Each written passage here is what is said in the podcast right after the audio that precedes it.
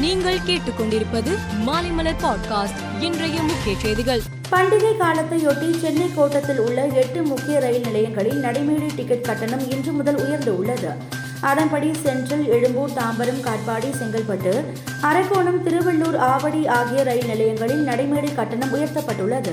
ராமேஸ்வரத்திலிருந்து சென்னை செல்லும் எக்ஸ்பிரஸ் ரயிலில் அமைச்சர் மெய்யநாதன் நேற்று சென்னை வந்து கொண்டிருந்த போது திடீரென உடல்நலக்குறைவு ஏற்பட்டது. இதையடுத்து சிதம்பரம் ரயில் நிலையத்தில் இறங்கிய அமைச்சர் மெய்யநாதன் கடலூரில் உள்ள அரசு மருத்துவமனையில் அனுமதிக்கப்பட்டு சிகிச்சை பெற்று வந்தார். இந்நிலையில் உடல்நிலை சீரானதை அடுத்து அமைச்சர் மெய்யநாதன் டிஸ்சார்ஜ் செய்யப்பட்டார்.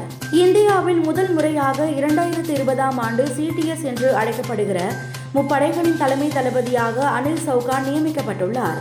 இவர் டெல்லியில் நேற்று முப்படைகளின் தலைமை தளபதி பொறுப்பை ஏற்றுக்கொண்டார்.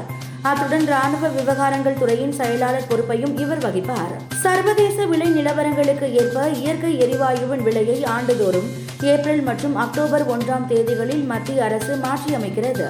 இந்நிலையில் சர்வதேச அளவில் தற்போது எரிசக்தி விலை கடுமையாக அதிகரித்து வருகிறது.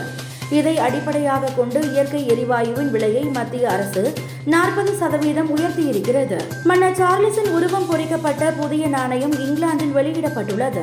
இங்கிலாந்து நாணயங்களை அதிகாரப்பூர்வமாக தயாரிக்கும் ராயல் மின் நிறுவனம் மன்னரின் உருவம் பொறிக்கப்பட்ட ஐம்பது பென்ஸ் நாணயத்தை நேற்று வெளியிட்டது.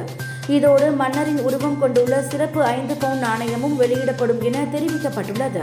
இந்த இரண்டு நாணயங்களும் அடுத்த சில மாதங்களில் பயன்பாட்டுக்கு வரும் என தெரிகிறது.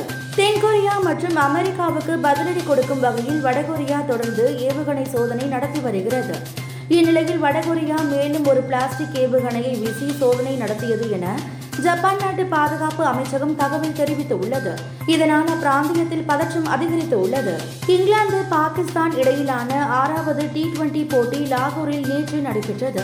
இந்த போட்டியில் எண்பத்தி ஏழு ரன்கள் அடித்ததன் மூலம் பாபர் அசாம் சர்வதேச டி டுவெண்டி போட்டிகளில் மூன்றாயிரம் ரன்களை கடந்துள்ளார். இதன் மூலம் டி டுவெண்டி போட்டிகளில் அதிவேகமாக மூன்றாயிரம் ரன்களை கடந்த வீரர் என்ற விராட் கோலியின் சாதனையை பாபர் அசாம் சமன் செய்துள்ளார். மேலும் செய்திகளுக்கு மாலைமலர் பாட்காஸ்டை பாருங்கள்.